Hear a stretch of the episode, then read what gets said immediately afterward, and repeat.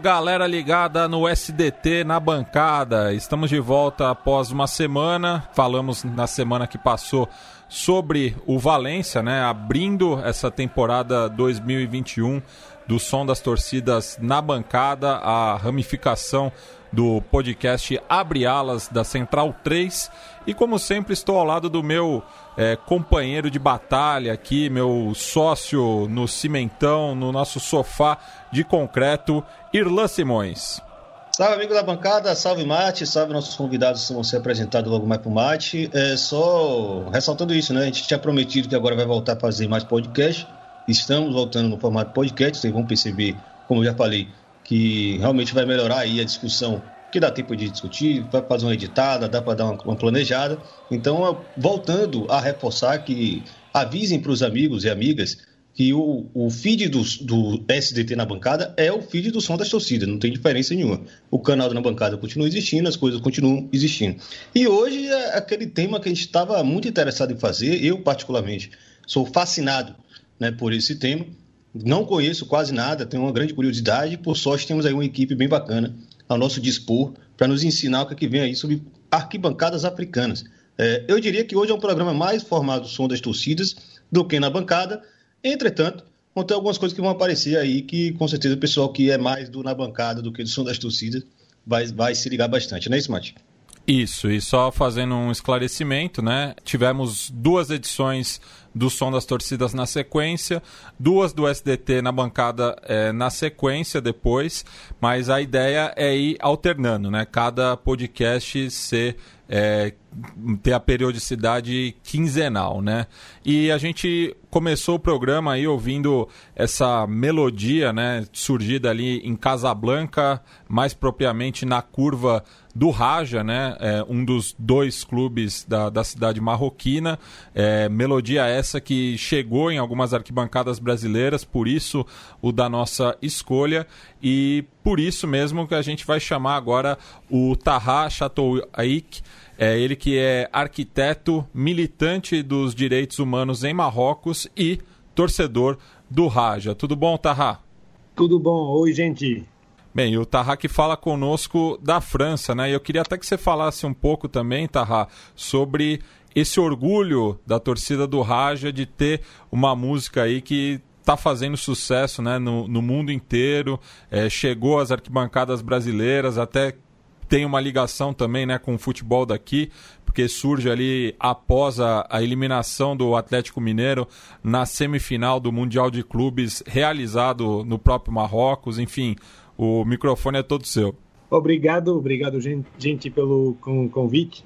Primeiro, a relação que o Raja de Casablanca tem com, vamos dizer, com o Brasil e com a América Latina em geral uh, começou uh, nos, nos, anos no, 90, porque com o nosso rival, uh, o IDAD, o, o IDAD simboliza, vamos dizer, a luta para a independência marroquina, então eles têm o um nome de Uidad da Nação. Nos anos 90 e 80, o Rajá fez a eleição de de trabalhar com treinadores da América Latina. O mais famoso era Oscar Fuloni. Então, uh, o Rajá uh, começou a tentar conquistar a África mais do que a mais do que o futebol nacional. Então, uh, isso fez que, a, que, que, o Raja chegou no Brasil em 2000, na Copa do Mundo, do mundo do, dos Clubes, jogou contra o Corinthians e Nessa época começou a, a relação entre o Raja de Casablanca, porque a gente tem a fama de ser o, o clube marroquino brasileiro, vamos dizer, que tenta que tenta ser tenta ter um estilo latino e um estilo de, tor de torcida latina também. E no ano 2013, como você falou, uh, o fato de vencer o, o, o time do, do Ronaldinho, do, do, fenômeno, do, do segundo fenômeno do futebol, o Ronaldinho foi um orgulho e, e ali começou, eu acho, um, essa popularidade do Raja no, no Brasil. Começou com a, a torcida do Cruzeiro, eu acho. Exatamente, né? Até o, o Cruzeiro, arquirrival do Atlético Mineiro, acabou tirando uma onda aí é, por conta da, da, da, eliminação já dita, mas também é, torcida do Fortaleza, é, até onde eu sei também canta essa melodia e outras é, pelo Brasil, né? E falando conosco também está aí é, a dupla que toca o África em Pauta, né? um dos projetos ligados ao Ponta de Lança. Começar primeiro aqui com o Marcos Carvalho, ele que é professor de inglês e botafoguense. Como tá, Marcos? Vamos bem, né? Apesar de tudo que o Botafogo nos causa aí, vamos bem. É... não, não tá fácil, não tá fácil, mas abandonar jamais, né? É nessas horas que a gente tem de ficar firme. Bom, prazer estar aqui é, participando né, desse podcast, participando na Central 3, que é uma referência para mim de podcast, né? De podcasts no geral. E vamos lá, tem, tem muita conversa boa aí pela frente hoje. Se Matias não avisava que você era botafoguense, eu achava que era Caio Belandi falando. A voz é idêntica. idêntica. Não, o, o Caio tá, tá um pouco mais acabado, viu? A, a, a, voz está tá, tá um pouco mais acabada que a, que a, do Marcos, até porque o Marcos, como professor é, de línguas, né, tem que conservar bem o seu instrumento de, de trabalho. E falando conosco também do, do PDL, é, direto do Rio de Janeiro, mas vocês vão perceber que o sotaque é outro, e eu até vou puxar aqui uma escalação. Altieri, Alex Darzoni e Morelli, Eliseu Panceira, Ivanildo, Márcio e Gerson, Luciano Fonseca e Ale Menezes. Como estamos, Luiz Fernando Filho? Agora tu me deixou nervosíssimo, Matias Pinto, porque esse é, é o Dream Team. Isso daí. Altieri, Luciano Fonseca, Darzoni. Olha, é como eu digo, né? Como a gente sempre diz, né? A rua viu, hein? A rua viu esse time lá na minha querida São Gabriel. Pesquisem aí São Gabriel e Palmeiras no YouTube, vocês vão saber da força, né? Do, dos Pampas, principalmente lá na região central, São Gabriel. E para começar, então, agradecendo primeiramente ao Matias, ao Irlan e todo mundo que está aqui. Assim como o Marcos falou, eu também sou um grande fã da Central 3, a gente já tinha né, um apreço pela Central 3 antes mesmo do Ponto de Lança. É, vocês podem não estar vendo, mas estou vestido de terno para participar desse programa. E é como diria a minha querida cantora Ludmilla, a favela chegou e chegamos aqui no Som das Torcidas também, já agradecendo muito pela, pelo convite de vocês. Bem, então tamo junto aí. É, é, a Podosfera é uma grande família, a gente fica muito feliz também com o sucesso do Ponta de Lança aí, que está oferecendo muito conteúdo toda semana. É, eu comecei lendo vocês, né, pelo Medium, não, não lembro agora quem que me indicou, mas é, o, o, Ludopédio muitas vezes é, compartilhava o conteúdo de vocês, o Luciano Jorge de Jesus também, então é, fico feliz aí de ver que a firma está crescendo. E começar a é, falar propriamente do projeto, né? Eu queria que vocês é, falassem um pouco de como surgiu a ideia, até porque é, um, um, outro aspecto muito bacana do ponto de lança é que ele está espalhado por todo o Brasil, né? Tem colaboradores é, de várias partes do Brasil que estão aí em movimento, né? É um, é um, gaúcho que mora no Rio, é um paulista que morou no Rio Grande do Sul, enfim, tem gente no Nordeste. É, fala um pouquinho aí de como surgiu essa, essa rede aí que trata do, do futebol africano em língua portuguesa. Eu vou começar, eu sou um pouco esquecido, tá? Então o Marcos vai me complementar depois. É, o projeto basicamente começou é, quando, numa, em algumas conversas minha e do Rubens Guilherme Santos, né, que é o, um outro integrante que também que mora em Suzano e que estudou comigo lá em Santa Maria, na UFSM. Santa Maria, né, que é ali o maior rival do São Gabriel, inclusive no Gauchão, Inter Santa Maria. Enfim. E aí a gente tinha, era uma, acho que cerca de dois meses antes da Copa Africana de Nações, que na época não tinha nenhuma confirmação que ia ser transmitido, enfim. E aí o Rubens Guilherme, em vias de viajar a Moçambique, por um intercâmbio também, através da universidade, a gente pensou, por que não cobrir a Copa Africana de Nações, percebendo que tinha um vácuo aí né, em relação às transmissões de torneios africanos e principalmente porque a gente pensou com o olhar do jornalismo assim também que seria muito interessante a gente contar histórias do futebol africano. E aí começou basicamente assim. Aí depois veio outras pessoas, como o Marcos, que já era um cara que falava sobre a seleção angolana no Twitter. A gente achou ele através de uma das threads, né? As famosas threads. Né? O Marcos, aí depois, eu não lembro exatamente a sequência, mas aí depois veio a Caroline Tavares também, que é outra jornalista que é que mora em Fortaleza. A Liz Ramos, que mora aqui no Rio de Janeiro também, inclusive perto daqui onde eu moro, botafoguense também. E o Bruno Negrão. O Bruno Negrão, meu amigo colorado favorito, né? Talvez um dos únicos, é, que é de Porto Alegre, né? Já, é, já, a gente já, já conhecia o trabalho dele através do Slam, principalmente, de rodas culturais no, em Porto Alegre.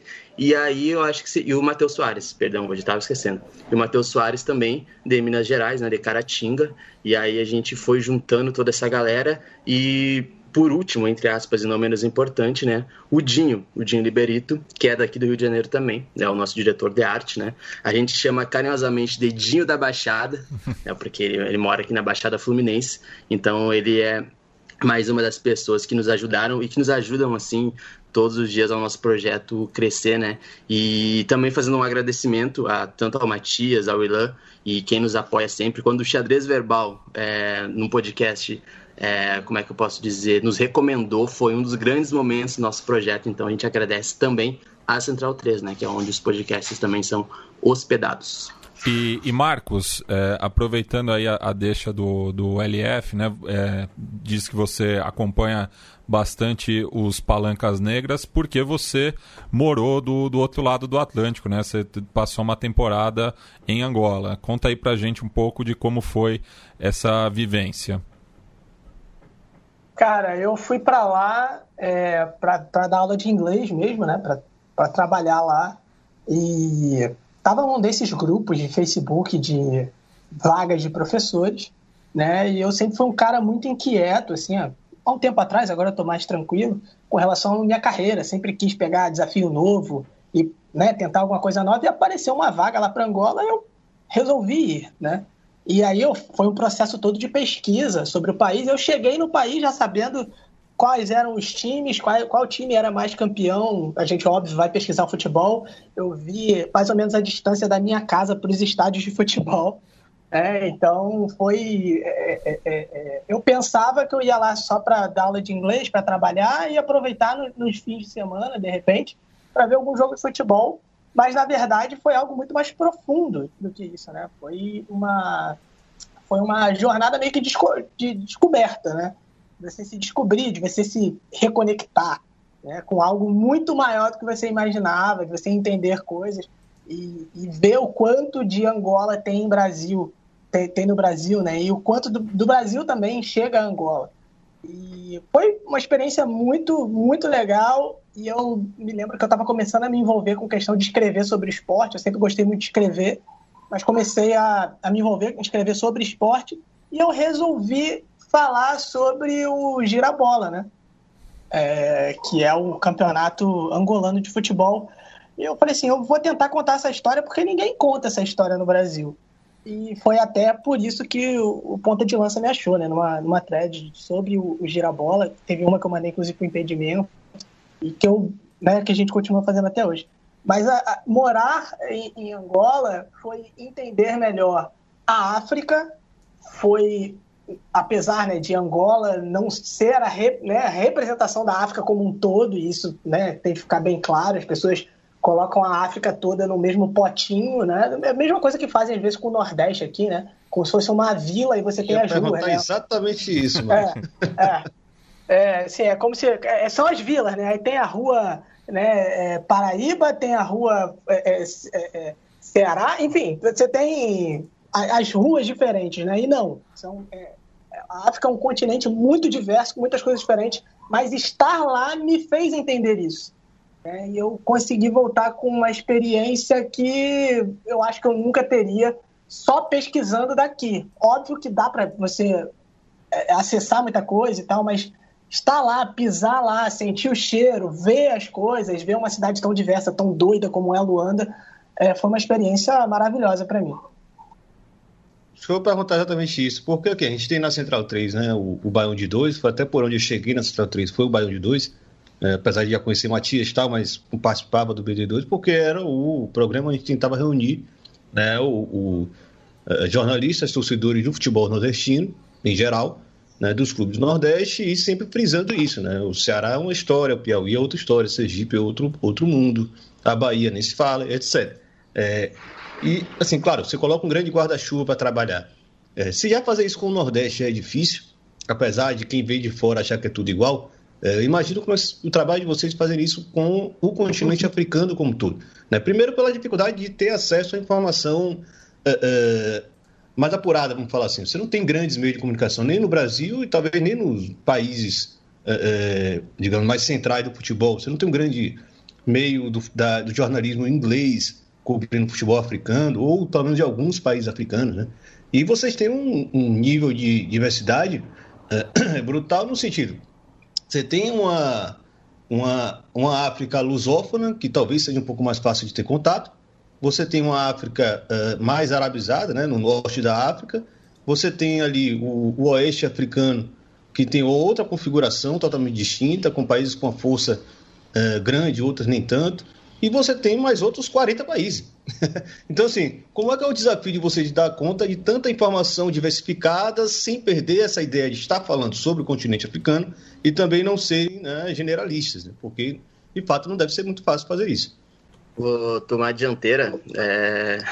É, isso, essa questão mesmo que o Marcos já citou e tu também citou, é muito importante mesmo, porque a gente começou é, muito de um jeito manual, assim, né? Desde o momento que a gente começou a cobrir a Copa Africana de Nações, a gente pensava muito nessas histórias e antes mesmo do projeto, né, uma das inquietudes que a gente tinha era, e ainda tem, né, nunca deixou de ter, era justamente romper com essa visão eurocêntrica, né, em relação ao continente africano e também lá no começo, né, é, sobre o estereótipo sobre o futebol africano em si, né.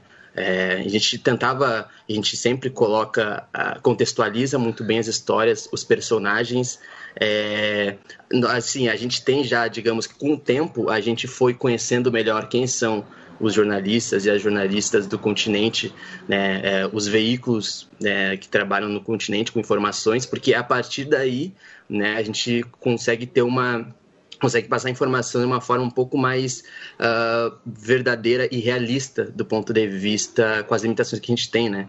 Então foi mais ou menos assim com o tempo que a gente foi é, ia descobrindo um jornalista aqui, né? Principalmente no Twitter. O Twitter é a nossa principal rede de informação, assim. Foi através dali que a gente conseguiu fazer muitas conexões, inclusive com irmãos angolanos, assim. Sempre que tem alguma pauta específica, assim, é, sempre surge gente comentando, é, enfim, interagindo com a gente. E eu acho que foi mais ou menos isso, né, Marcos? A gente foi é, trocando figurinhas, digamos assim, em relação aos veículos, às informações. A gente sempre tem uma preocupação muito grande em checar as informações também, em mais, em mais de um veículo.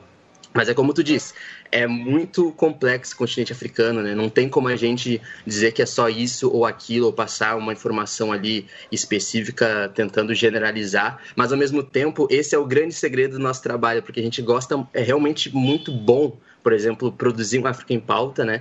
E, e, lidar com informações e correr atrás. Eu particularmente gosto muito, acredito que o Marcos também seja uma dessas pessoas aí que gostam bastante assim de, de pesquisar sobre o continente africano, principalmente também sobre, é, como é que eu posso dizer, o momento atual do continente africano. A gente entende e sempre né, lida com a história, até porque o futebol africano e o continente africano, né, é, a história está sempre lado a lado, né, independente do tema, mas a gente também deu um passo, acho que além falando sobre as questões atuais do continente africano. E a gente sempre fala né, que o xadrez verbal também é um dos, é, um dos modelos né, que a gente já tinha aí para seguir um, um, tipo de jornalismo, assim, do nosso ponto de vista né, africano, assim, da diáspora, digamos assim, né, para tentar trazer um material fidedigno ao pessoal que quer se informar sobre o continente. Só explica rapidinho para quem está comendo bola, está ouvindo e não sabe ainda da história, e também para o nosso convidado Tarrá, qual a origem do nome Ponta de Lança, né? Eu acho que é importante também, né?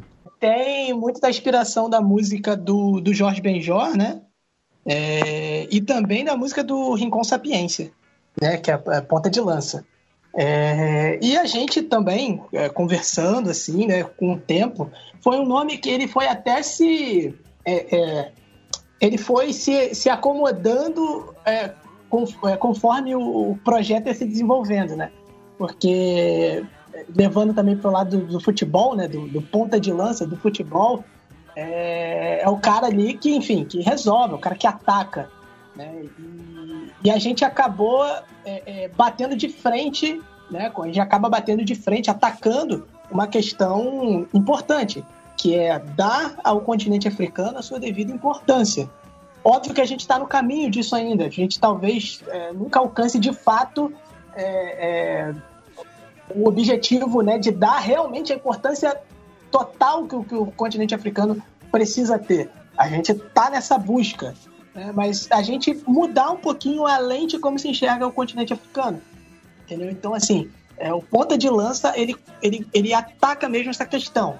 Ele, ele, a gente quer mesmo ser referência. A gente quer que as pessoas olhem e procurem informação sobre África a partir da gente e que procurar informação sobre o continente africano antes de falar algo, é, é, procurar conhecer sobre o continente africano seja algo é, é, é comum, né? seja algo importante para as pessoas.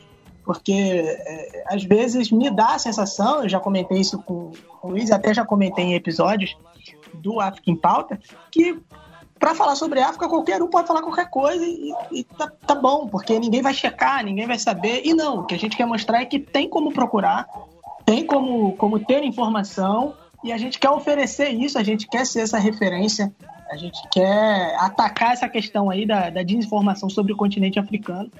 Né? E finalizando também tem toda a questão de contexto. Às vezes você tem uma informação solta, mas é, o que, que aquela informação quer dizer no contexto africano? O que, que aquela informação quer dizer no contexto daquela região do continente africano? Né? Cada região tem suas peculiaridades e dentro das regiões cada país tem sua peculiaridade. Então a gente tem um trabalho profundo de muito estudo, não só de pegar informação, mas de muito estudo sobre a geopolítica do país, sobre a história do país, para que a gente consiga oferecer para o ouvinte, né, é, uma experiência boa de informação sobre o continente africano. Né? Então é, é, é, muito dentro disso e puxando assim, né? Até falando do, do Raja aí, né?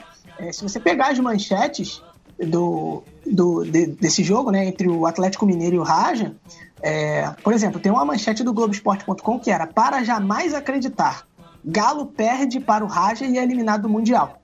Uma outra matéria do outro site é Atlético Mineiro da vexame, perde para a Zebra Raja e cai na semi do Mundial. É, o Raja Casablanca chegava ao Mundial como tricampeão.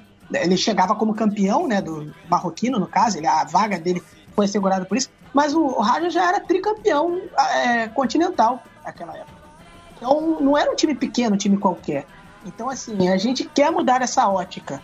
A gente quer mudar é, essa, essa visão de que é, o continente africano é incapaz, enfim. Como a gente viu também esse ano aí com relação ao Live. É, e falando do Raja propriamente, é, eu queria que o, o comentasse um pouco também é, de, um, de, uma visão é, de, de dentro para fora, né? Para falar é, justamente dessa diversidade em África é, e de como isso se manifesta no futebol, né? Claro, ele, ele tem esse, o ponto de vista marroquino, mas queria que ele tentasse sintetizar um pouco em relação a, ao futebol africano é, a partir da, da, das arquibancadas, né? Quais são as diferenças e semelhanças que a gente pode elencar?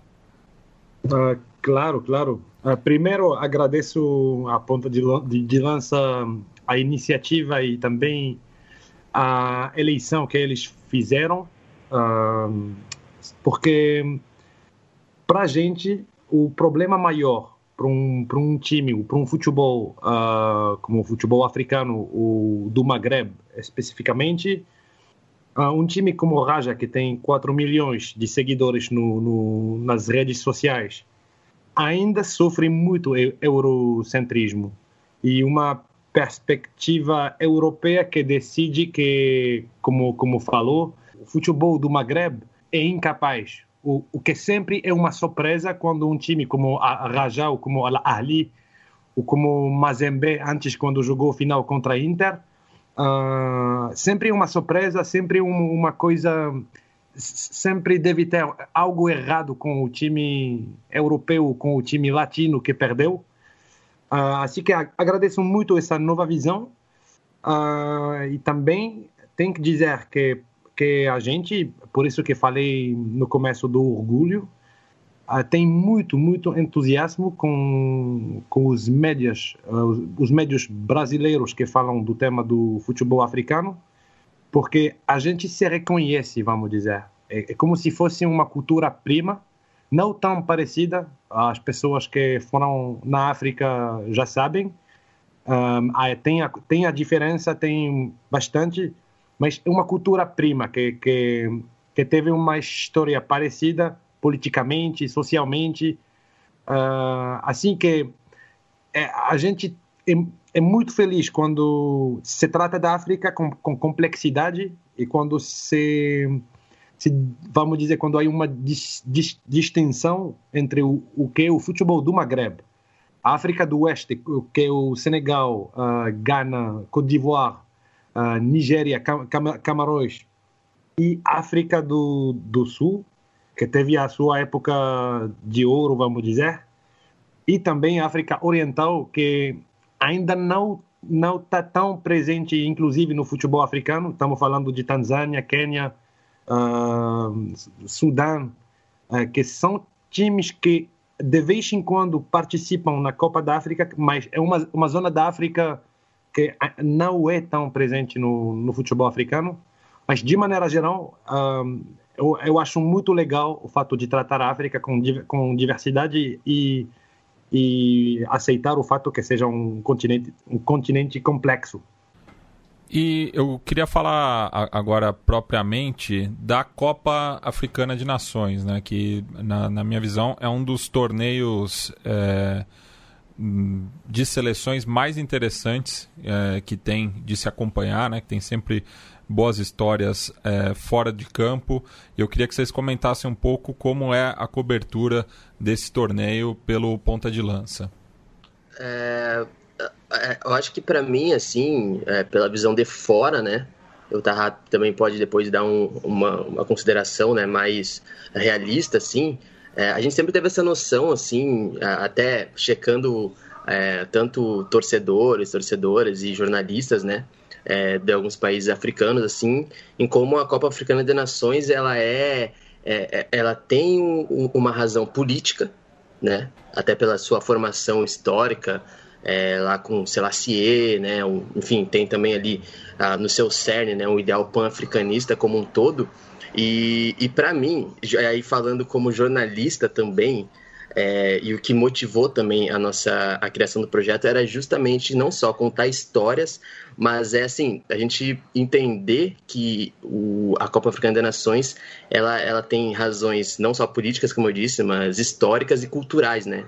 E para mim o que me chega mais a mim também, que me motiva a assistir a Copa Africana das Nações, que aliás parece que a cada edição está ficando melhor ainda é, a nível de, de, competitividade de seleções e tudo mais, é justamente em como, para muitos, ou para boa parte de alguns torcedores africanos, aí vai depender do país e tudo mais, é, a Copa Africana das Nações muitas vezes é algo maior ou significa né, culturalmente e, e, até mesmo às vezes politicamente mais do que uma Copa do Mundo. Né? E isso é muito interessante porque eu acho que a Copa Africana das Nações é é um case muito interessante para a gente perceber e para a gente, digamos que, é, notar um pouco mais algumas histórias específicas ali de cada país, não só a cultura do futebol em si, mas como certamente, né, tem gente que diz que futebol e política não se misturam, é porque certamente nunca devem ter assistido uma Copa Africana de Nações, né? E para mim é isso, Copa Africana de Nações está é, tá muito ligada obviamente, a cultura esportiva de cada país, mas principalmente a política e, e a cultura dos seus, dos seus países, né? E para mim isso é o que torna né, o torneio algo muito atraente, tanto a nível competitivo, mas a nível também até jornalístico, digamos assim. É, eu, eu percebo assim também, e eu acho que a, a Copa Africana de Nações, ela parece que está encontrando é, melhor agora uma forma de ser, ser levada também um pouco mais a sério, né, é, de maneira internacional. Dentro do continente, a Copa Africana de Nações, ela é uma, enfim, é uma grande, para mim, é uma grande celebração da diversidade africana. A última Copa Africana de Nações mostrou isso, né? apesar de assim alguns problemas, por exemplo, com o preço dos ingressos. Os preços dos ingressos na Copa Africana de Nações é, do Egito é, foi, foi um pouco caro, né? o que afastava também um pouco o público. A gente teve os, os estádios também um pouco vazios e também aquela coisa da mudança em cima da hora, né? É, uma mudança em cima da hora, esse é Camarões, se eu se eu, se eu bem lembrado, e aí houve uma mudança em cima da hora para o Egito.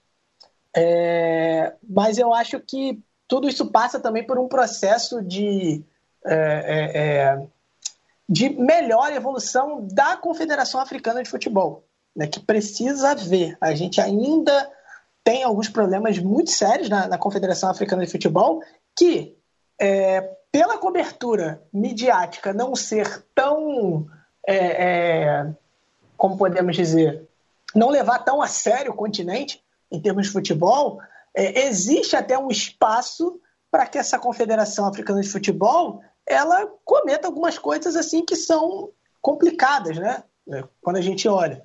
É, então, assim, é, eu acho que, que tem essa questão. A, a, Copa Africana de Nações ela precisa de uma organização melhor por parte da sua confederação, até para que o produto seja melhor. Mas se você observar tecnicamente o que foi, por exemplo, a Copa Africana de Nações de 2019, você vê uma, assim, você vê uma evolução constante e você teve uma final com dois trabalhos muito legais, né? o trabalho no Senegal do Cissé e o trabalho da, da Argélia, que são times que são, entre aspas, de escolas diferentes, o que destrói também aquele mito da escola africana de futebol, é, com, com estilos diferentes de jogar, de regiões diferentes, né, que mostraram um bom futebol jogando de forma, de forma tática e técnica diferente.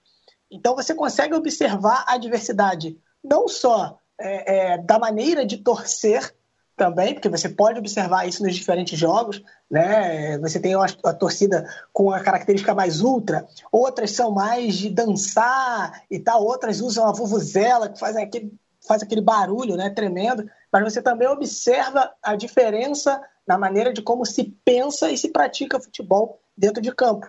Tá? Então, assim, é, é, é muito legal que, que a, África, a, a Copa Africana de Nações se estabeleça. A última eu acompanhei, eu ainda não estava oficialmente no ponta de lança, eu era um colaborador, eu era, eu estava num site angolano cobrindo a, a Copa Africana de Nações e era muito legal ver como eles levavam a competição e, e, como havia ali uma esperança no país, assim, ver que o país realmente parava para apoiar o futebol em Angola, que não é o primeiro esporte de Angola, mas como a Copa Africana de Nações mexe com o imaginário, mexe com a mente do, do povo ali quando ela está acontecendo.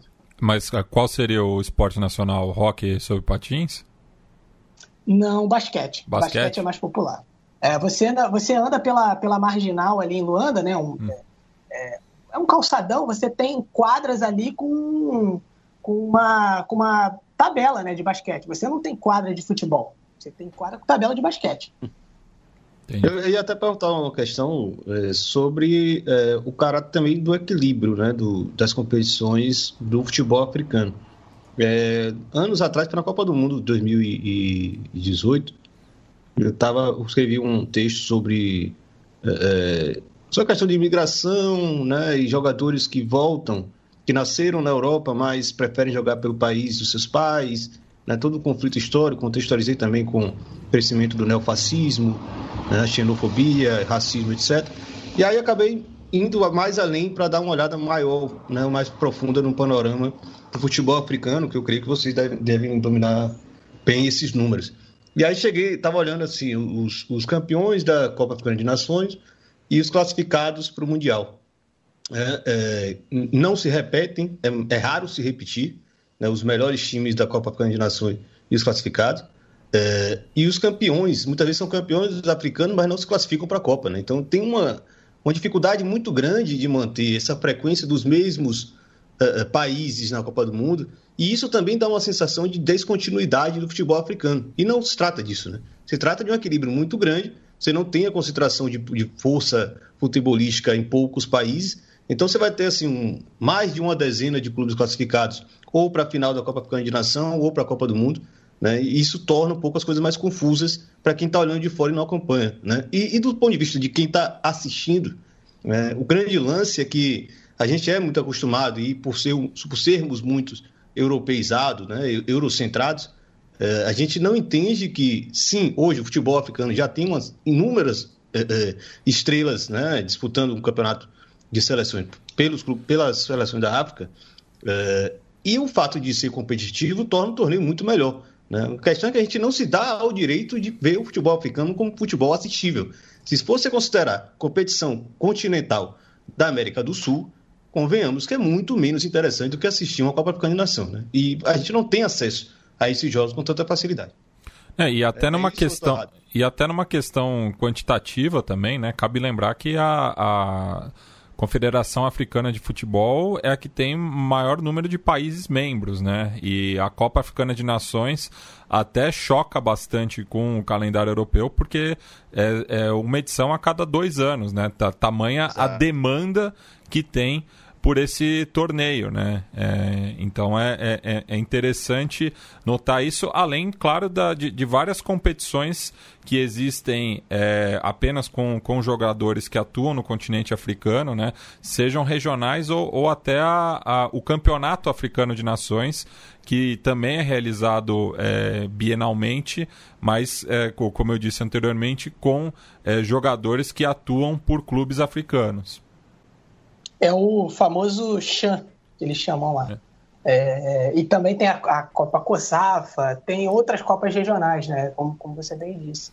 É, exatamente. É, eu acho que passa também pelo fato de que as eliminatórias africanas, tanto para a Copa Africana de Nações quanto para a Copa do Mundo, são dificílimas. É só né? pedreira. E, é só pedreira. É. E, e, e, assim, obviamente, né? Assim, a Copa Africana de Nações você tem. Agora, a última foi com 24 clubes, acho que foi 24 clubes, não, 24 seleções, né? É, foi, acho que a maior Copa Africana de Nações da história. É, se, não foi, se não foi 24, já, já, já, chegamos a 32, tá? Eu posso estar enganado aqui, mas é, são esses números. Mas, é, é, e aí você vai ter um gargalo para a Copa do Mundo. Né? E, é, e, e, é isso, às vezes você vai ter um grupo que vai ter. Você vai ter no mesmo grupo Egito, é, Nigéria e Costa do Marfim. Um vai ficar de fora. Né? Um vai ficar de fora. Você vai ter Gana, é, é, Camarões, sei lá, Gana, Camarões e. Vou pegar aqui, Angola. Né? Gana, Camarões e África do Sul. Gana, Camarões e África do Sul acho que não faz muito sentido pela região, mas vão lá, Argélia, Gana e África do Sul. São times de regiões diferentes, né? A Argélia do, do, norte da África, Gana da África Ocidental e a, e a África do Sul da, da, da África Austral. E aí, como é que resolve isso? Um vai ficar de fora. Então, há um equilíbrio muito grande, como o Irlan disse, uma divisão da força do futebol, você tem equipes dominantes, vamos dizer assim, em cada região. Eu acho que a África Ocidental, você tem ali, eu eu usaria dizer que você tem mais equipes fortes, né? Assim, de cabeça você tem aqui a Costa do Marfim, Gana, Camarões, Nigéria, né? Não, eu não estou elencando pelo nível de força, né? Enfim, é, não, não necessariamente nessa ordem. Aí no norte da África você tem seleções muito dominantes no continente, né? O Egito, que é dominante no continente, mas não repete a, a, isso com relação à vaga em Copa do Mundo e em relação ao desempenho na Copa do Mundo. Você tem a Argélia que bateu de frente com a Alemanha em 2014 aqui no Brasil. É, então, você tem Tunísia. É, enfim, você, é, é você é, é muito. É, você tem muita força diluída. Você tem times tradicionais, bons times, em vários lugares. Então, isso obviamente não vai se repetir. E aí a, a, a quantidade de vagas acaba sendo pouco para o tanto de força que você tem. E, e aí foi isso. Você observar a Copa América, a última Copa América, né, que foi realizada aqui no Brasil, e a Copa Africana de Nações, olha, teve muito jogo da Copa América que deu um sono assim tremendo, mas assim absurdo. E fora aquela coisa do pessoal gritando é, defense no Morumbi. Isso daí não existe. Não existe, vocês me desculpem. É? Então, assim, eu acho que isso é uma cena que você não veria nunca numa Copa Africana de Nações independente de, de, de, no país o, o, o, esporte mais popular ser o basquete. Né? Em Angola, ninguém grita defense quando o outro time está atacando. Então, é, só para fazer esse registro, né? Então é, é, importante a gente ver isso, né? Você tem um, um, equilíbrio de forças e alguém vai ter que ficar de fora, não adianta. Só se, se der mais vaga. e eu acho que não tem como, né? E Taha, na, na sua visão como torcedor da seleção marroquina, é, o, que, o que causa mais ansiedade, né? as eliminatórias para a Copa Africana de Nações ou para a Copa do Mundo, né? Só lembrando que Marrocos participou de cinco edições da Copa do Mundo, a primeira em 1970, é, contra 17 é, da Copa Africana de Nações, a primeira em 72. Uh, sim. Uh, você, vocês uh, trataram de dois temas muito importantes para a gente. Primeiro, para responder à pergunta, na verdade, a gente teve uma época bastante larga onde a prioridade era a Copa do Mundo, e nesse tema tem um, uma diferença entre o que é Maghreb, Marrocos, Argélia e, e Tunísia, uh, e oposição a Egito, porque Egito uh, sempre teve a Copa da África de Nações como prioridade. Enquanto a gente, uh, no Maghreb, no... porque Egito é, é, parte da África Norte, mas não é parte do Maghreb. O Maghreb para na Líbia, mas que é um país que ainda não tem uma tradição futebolística uh, des desenvolvida, tão desenvolvida. Então, uh, para a gente, um, a Copa do Mundo uh, foi uma prioridade durante muito tempo, sobretudo depois de 86, porque nessa Copa do, do, do Mundo no México, Marrocos foi a primeira nação africana que chegou no, na, na, segunda na segunda na fase final do, do, do mundial, num grupo uh, muito complicado: Portugal, Inglaterra e Polanda. Uh, de, depois de 86, a Copa do Mundo virou uma prioridade e, ao mesmo tempo, teve quase uma arrogância com a Copa da África. Um, a, a, as, as, nações da, do Maghreb consideravam e faziam o erro de considerar a Copa de, da África como uma Copa secundária. Enquanto o Egito uh, trabalhou a, a formação e a educação futebolística da, da, das gerações, de, de gerações de jogadores ad, ad, adaptados a, ao futebol africano. Uh, nos anos 90, uh, ah, no Maghreb, uh, muito, muitas seleções, Marrocos e Argélia sobretudo, faziam a eleição de eleger, ou de selecionar jogadores um, nascidos na Europa, mas de origem africana. Então, que faziam a formação deles na Europa, tipo Ziyech agora, tipo muitos jogadores Hakimi, tipo, uh, muitos jogadores que jogam agora, a maioria não nasceu no Marrocos. Isso, isso é dizer que a, o, o objetivo é internacional, é a Copa do Mundo. E, e, e só agora, uh, a, os últimos 10 anos, que a, a política do Marrocos da, virou a considerar a, a competição africana e a Copa Africana de Nações como prioridade e, e tentou formar e, e, colocar na seleção muitos jogadores uh, nascidos e formados no Marrocos. E por isso que o Marrocos agora ganhou os, os dois últimos chão. Você, vocês acabaram de falar do chão. E teve lugar há 10 dias. Já, o Marrocos acabou de ganhar. E, e, e só para dizer que só agora que os, as nações do Maghreb come, começam a considerar a Copa da África de Nações como prioridade. Perfeito. É, deixa eu aproveitar, tá, que você está falando, é, só registrar também para quem ouve que em 1998 o Marrocos não foi para a segunda fase da Copa do Mundo porque inventaram um pênalti para a Noruega. Doutor Júnior Baiano parece que puxou um jogador, um atacante norueguês aos 43 do segundo tempo é, ninguém tem imagens desse pênalti, mas é isso. A Noruega virou contra o Brasil, somou cinco pontos, Marrocos tinha quatro, ficou desclassificado, né, aos 43 do segundo tempo. Lembrar disso, se eu fosse marroquino, eu não gostaria da seleção brasileira. Mas acontece, normal, cada um tem sua história. tá, é, eu tenho muito interesse nessa, nesse assunto que você come, acabou de comentar, que era exatamente um ponto que eu ia perguntar. É, eu fiz esse levantamento, como eu comentei, dos jogadores é, nascidos na Europa, mas de origem árabe, origem africana de alguma forma, é, que resolvem jogar pela seleção africana. E durante muito tempo se acreditou que era porque eles não tinham competitividade suficiente para jogar pelas seleções europeias. Eu vou resumir seleções europeias pela França, porque isso de fato acontece com jogadores formados na França. E aí tem uma série de explicações possíveis. Né? França e Holanda, na verdade. Holanda em menor grau, França em, em altíssimo grau. É, a França forma muitos jogadores, você tem uma, uma incidência maior, né? um fluxo maior de migrações, etc, etc e tal. É, a própria política francesa sempre foi muito mais, é, em tese, é, mais re, é, receptiva do que dos países, outros países europeus com relação à imigração, etc e tal. Então eu queria te perguntar exatamente por você ser um marroquino, que vive na França, gosta muito de futebol e acompanha provavelmente esses jogadores. Né? É, eu, o levantamento rapidamente aqui para não tomar muito tempo. Em 2010, a Argélia, eu vou falar o nome renaturalização, eu sei que cientificamente isso pode ser uma aberração, é, mas eu acho que explica um pouco melhor.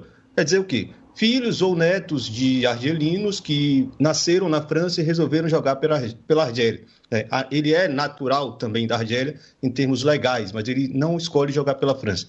É, a Argélia é, usou 17 é, renaturalizados, entre aspas, vou sempre frisar as aspas, em 2010. Em 2014 foram 16. o Marrocos estava classificado em 2018, usou 8. A Tunísia também em 2018 usou 9. e o único país fora do Maghreb que repete esse quadro foi Senegal em 2018 também, que renaturalizou, novamente, entre aspas, oito jogadores nascidos na França atuaram pela seleção de Senegal.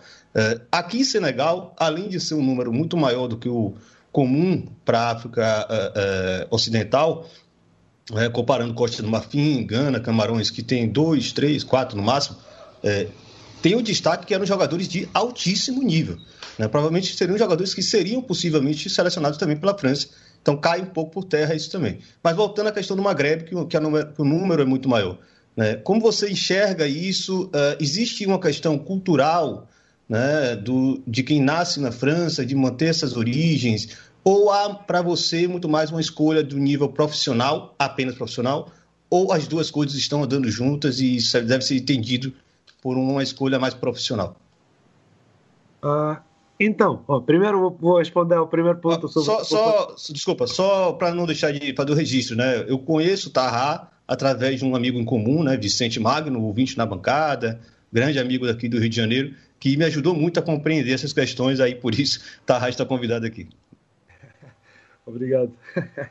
Uh, só, só, para responder ao primeiro ponto da Copa do Mundo 98, tem que dizer que teve muita raiva contra a seleção brasileira durante uns 4 ou 5 anos no Marrocos uh, sobre esse pênalti contra a Noruega. Está certo. Uh, mas é, acabou essa história agora. Uh, uh, sobre a, a, sua pergunta, na verdade, teve uns 10 anos, vamos dizer, de, do ano 2000 ao ano 2010, onde era, facil, era a facilidade, vamos dizer, da Federação Marroquina selecionar jogadores nascidos na França. porque uh, como você falou, era isso dava a possibilidade de eleger jogadores uh, que, te, que foram no centro de Clairefontaine, que aqui é muito famoso, que é o, o maior centro de formação da França, uh, onde passaram muitos jogadores. E, e o fato de uh, selecionar jogadores nascidos aqui era como uma, vamos dizer, facilidade que, que permite ter uma sele, seleção sem fazer o esforço de, de formar.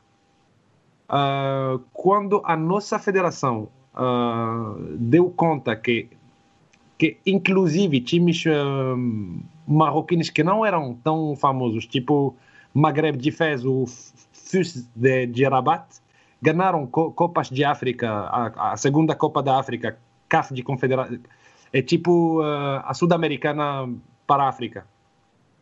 Uh, isso, isso, deixou que a federação uh, considera que o jogador marroquino formado no Marrocos é mais adaptado a, ao futebol africano, a classificados da, da, da, Copa do Mundo, a Copa da África de Nações. E a partir de 2010 uh, começou a selecionar só jogadores que jogam no, nível europeu, o que, o que jogam uh, na, em, em, em, clubes de primeiro nível na, na, na, França ou na Espanha, ou na Holanda também. Mas um, antes de 2000, 2010, não, não se fazia esse filtro, vamos dizer. E agora eu queria lançar uma pergunta mais especificamente para o Marcos, porque ele não contente em, em apenas sofrer com o Botafogo, ele optou também por seguir o Aston Villa, né? E por conta de, dessa opção dele, ele acabou é, entrando em contato com muitos torcedores da equipe de Birmingham é, pelo continente africano. E agora eu queria que você é, falasse um pouco né, sobre essa relação também é, dos africanos com o futebol europeu, até por conta dessa, da descolonização ter sido mais recente né, do que em comparação com a América Latina, de como se dá né, é, é, é muitas vezes é, essa presença massiva né, das ligas europeias no continente africano. É, eu, eu não, né, não consigo sofrer de uma vez só, né? Tem, hum. já teve dia essa temporada que os dois jogaram ao mesmo tempo, ou jogaram no intervalo de duas horas. Aí é, é desgraça, né? Mas é, eu entrei em contato com o pessoal da Gana Lions, eu acabei conhecendo a Gana Lions, que é uma torcida, basicamente uma torcida organizada do Aston Villa na cidade de Juaben, na, em, em, em Gana, né? E, e eu, eu fiquei curiosíssimo, eu vi aquilo ali e, e, aí eu acabei entrando em contato com eles. Eles já participaram até de, de entrevistas na BBC, tem entrevista na BBC sobre eles. E eu falei, eu, eu, eu quero saber desses caras, como assim, né? É, e eu perguntei, vocês torcem para outro time é, aí, né, em Gana, e, mas também torcem pelo Aston Villa? E eles vieram para mim e falaram, não, a gente torce para o Aston Villa mesmo. E dia de jogo do Aston Villa, a cidade para. É, é, é, não, sabe, eles, eles, desfilam pelas ruas, saem cantando.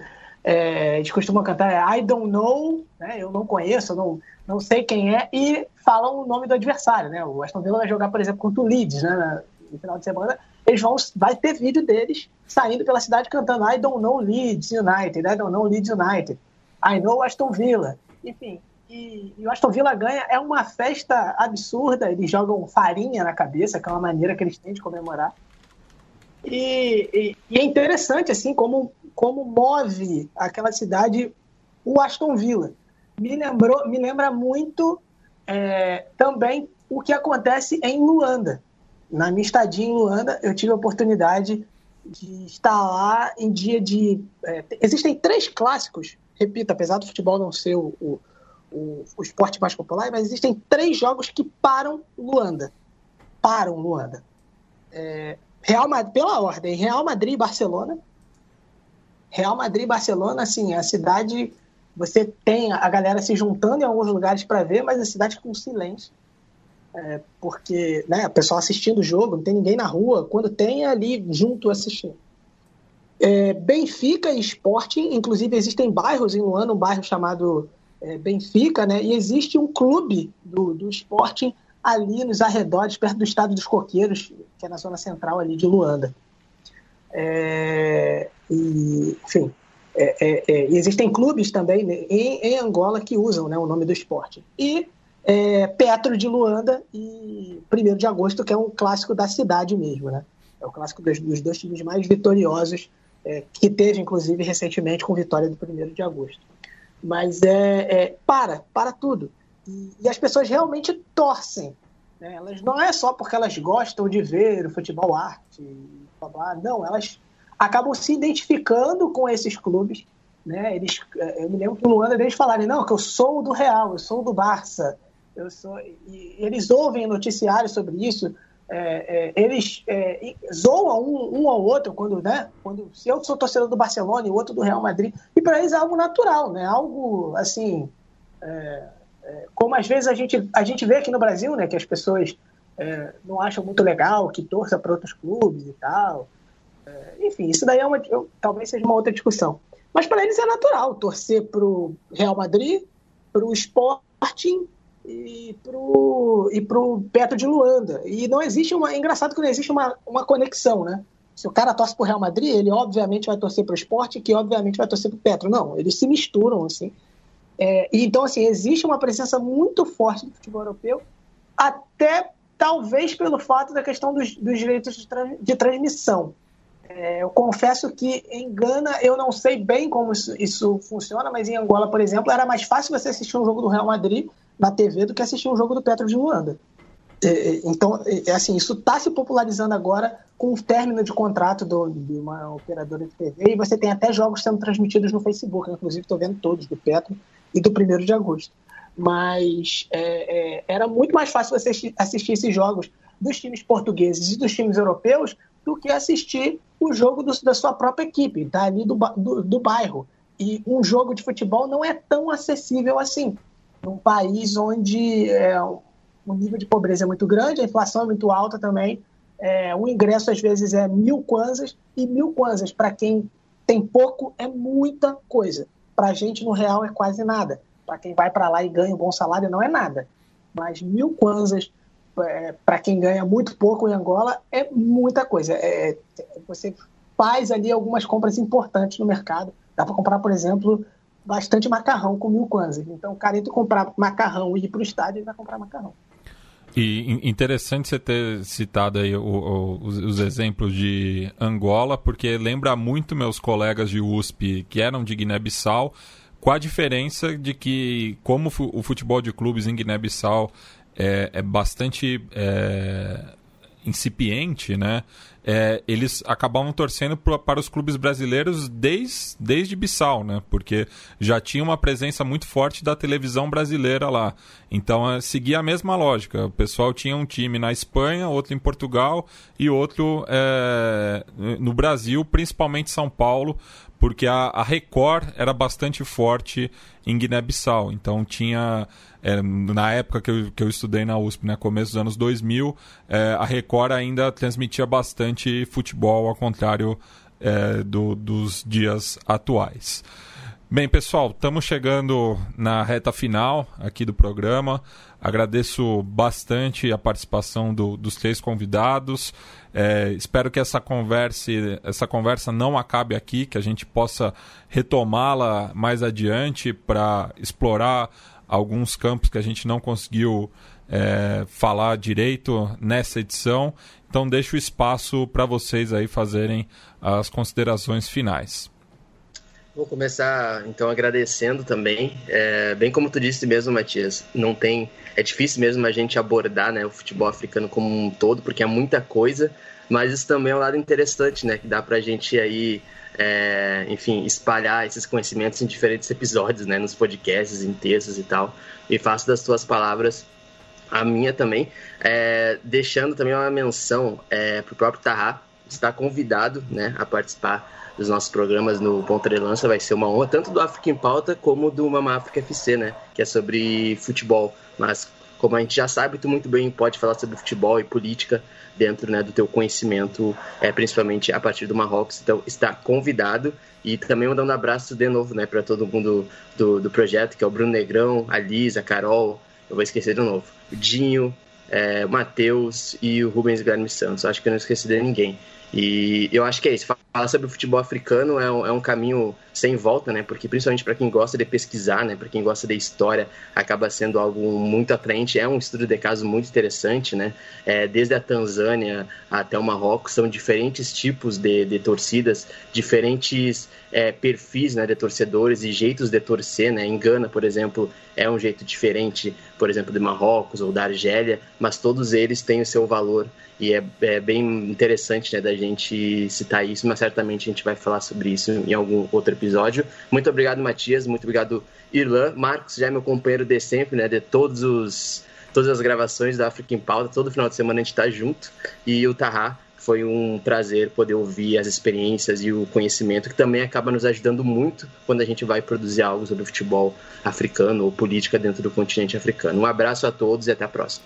E antes de passar a bola para o Tarra, também já fica o convite para ele voltar aqui ao som das torcidas para a gente fazer uma edição sobre o Raja Casablanca. Depois a gente conversa melhor em off. Claro, obrigado, gente. Obrigado pela, pelo convite. Obrigado a Luiz Fernando, a ponta de lança também. Uh, seria um prazer uh, poder participar e ajudar no, no, projeto que a gente compartilha essa paixão para o futebol. Isso é especial, especialmente ao futebol africano. obrigado a, a Marcos e a, a Rádio Central uh, pelo convite e por dar a oportunidade de falar uh, sobre o futebol africano e a complexidade do futebol africano. Muito obrigado. Marcos? Bom, gente, obrigado, obrigado, Matias, pelo convite. É, a gente ficou muito feliz, mesmo pelo convite. É, é, algo que a gente queria um dia estar junto na, na Central 3, participar de um podcast, pela referência que a gente tem e é muito legal participar aqui. É, é, queria também mandar um abraço aqui rápido para um amigo meu chamado Herbert Borges. Ele faz parte do Ala Esquerda Podcast e ele me apresentou tanto trabalho do xadrez verbal, né, do, do Matiz e Felipe, e do Irlan. Então, queria mandar esse abraço aqui para ele, registrar para ele, agradecer, enfim, ao Irlan, enfim, ao, ao que está muito convidado né, para o em Pauta. Reforça esse convite aí. E, gente, muito obrigado e desculpem qualquer problema, qualquer barulho externo. É porque a vida do podcaster com sérias restrições orçamentárias não é fácil. Grande Herbert, botafoguense de quatro costados, está meio triste, mas disse que está agora em Recife. Mandou uma foto desses dias aí comendo um carajé em Salvador, na, na ponte aérea. É. É, senhores, muito obrigado pela presença. Então fica aí né, a, a dívida, né? E voltar tanto para conversar mais sobre o futebol africano e cultura torcedoras o futebol africano né, em geral, e no caso, o Tarra já está aí marcado, tanto voltar para o som das torcidas, para falar das músicas do Raia, o Rajá, como ele fala, e também para a gente conversar um pouco sobre a relação de torcidas, né, culturas torcedoras no Maghreb, que eu tenho uma imensa curiosidade de entender mais profundamente e como isso se relaciona com a política, né? Não só no Maghreb, como ele bem frisou, o Egito não é considerado Maghreb, né? não, não cometamos esse erro, uh, mas que está muito relacionado à própria história desses países, né? Como o futebol também foi essa arena de disputa política, fica a dívida, com certeza a gente faz ainda de semestre. Ah, Valeu, e... muito obrigado a vocês. É, e só, e só para pontuar, né, a gente falou bastante arquibancada em África e mal abordou é, o, o, o derby do Cairo, por exemplo, né, e, e, e, toda a questão também da Primavera Árabe, então é, é coisa para a gente retomar depois. Bem, e antes da gravação eu tinha pedido para a dupla aí do, do Ponta de Lança é, escolher uma música de encerramento e deixo aí pro, pro Marcos é, a, a, deixa para apresentar o, o, artista aí que a gente vai ouvir é, de uma versão de uma melodia é, que é conhecida internacionalmente. Exatamente, Matias. É, eu acho que muita gente já conhece a música Rock the Casbah, né, do, do The Clash, e a gente vai ouvir uma versão em árabe dessa música cantada pelo Rashid Taha, né, xará aí do, do Taha. Ele é um artista argelino, e por que, que a gente escolheu essa música, né, é, que é a, a, versão dela ficou como Rock the Casbah. É, tem uma torcida é, da Argélia, né, do é, Molodia Club of Algiers, que toda, é, todo o aniversário do clube, ele faz uma festa tremenda, né? No aniversário de 99 anos, foi um foguetório tremendo na, na, na no, no, bairro e justamente no bairro de Casba. E aí fica essa referência aí, Rock the Casba, como a torcida do Clube Avaldias faz, né? Eles é, é, movimentam Casba, então a gente vai ficar com essa versão aí em árabe.